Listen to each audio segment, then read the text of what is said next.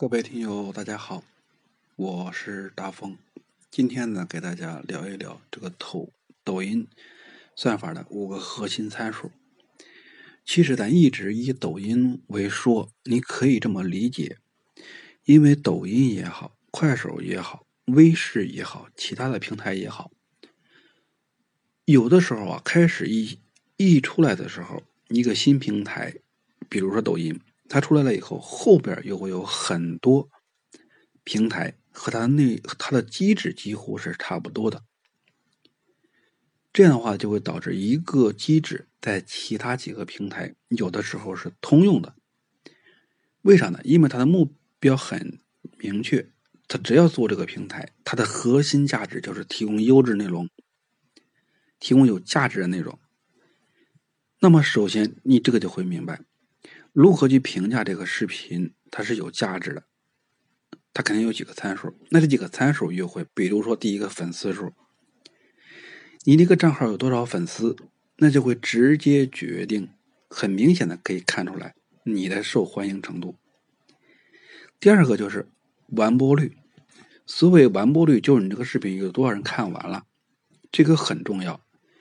但是也有人会作死，为什么呢？因为你录视频的时候，比如说你录了五分钟的视频都挺好，但是你每次到视频完的时候，你习惯性的说今这一期就讲到这里，然后呢往后又多说了一分钟，用户就知道后边你说的全是废话，他就不听完下一集，这样的话就给自己作进去了，因为很好的内容实现了很低的完播率。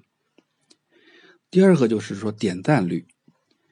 你这个视频放出去后有多少人点赞？你也可以骗赞，也可以求赞，但是你无论怎么赞，只要你有，系统这个数据方面是实现了，所以说这个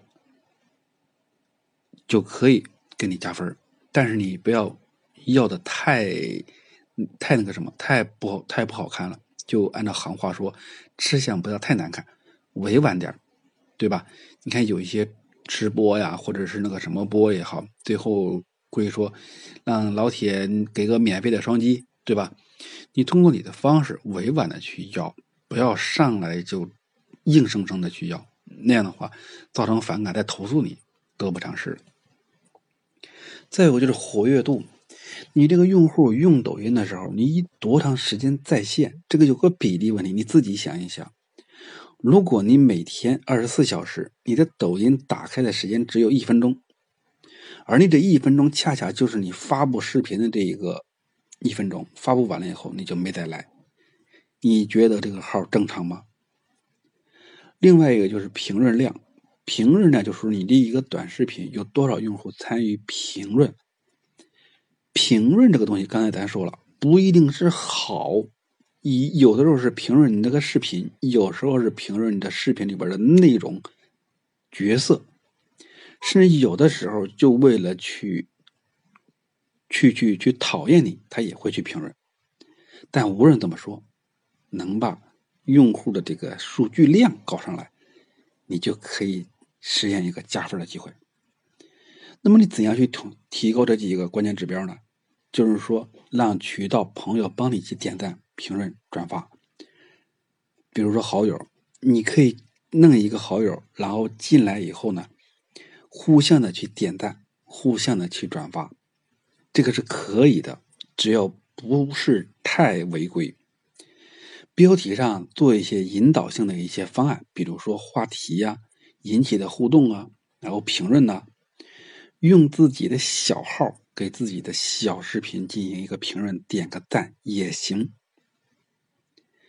再有一个，你用户如果有评论的话，记得一定要挑出几个好的和人家互动一下，不要给自己弄发完了以后就不见踪影了。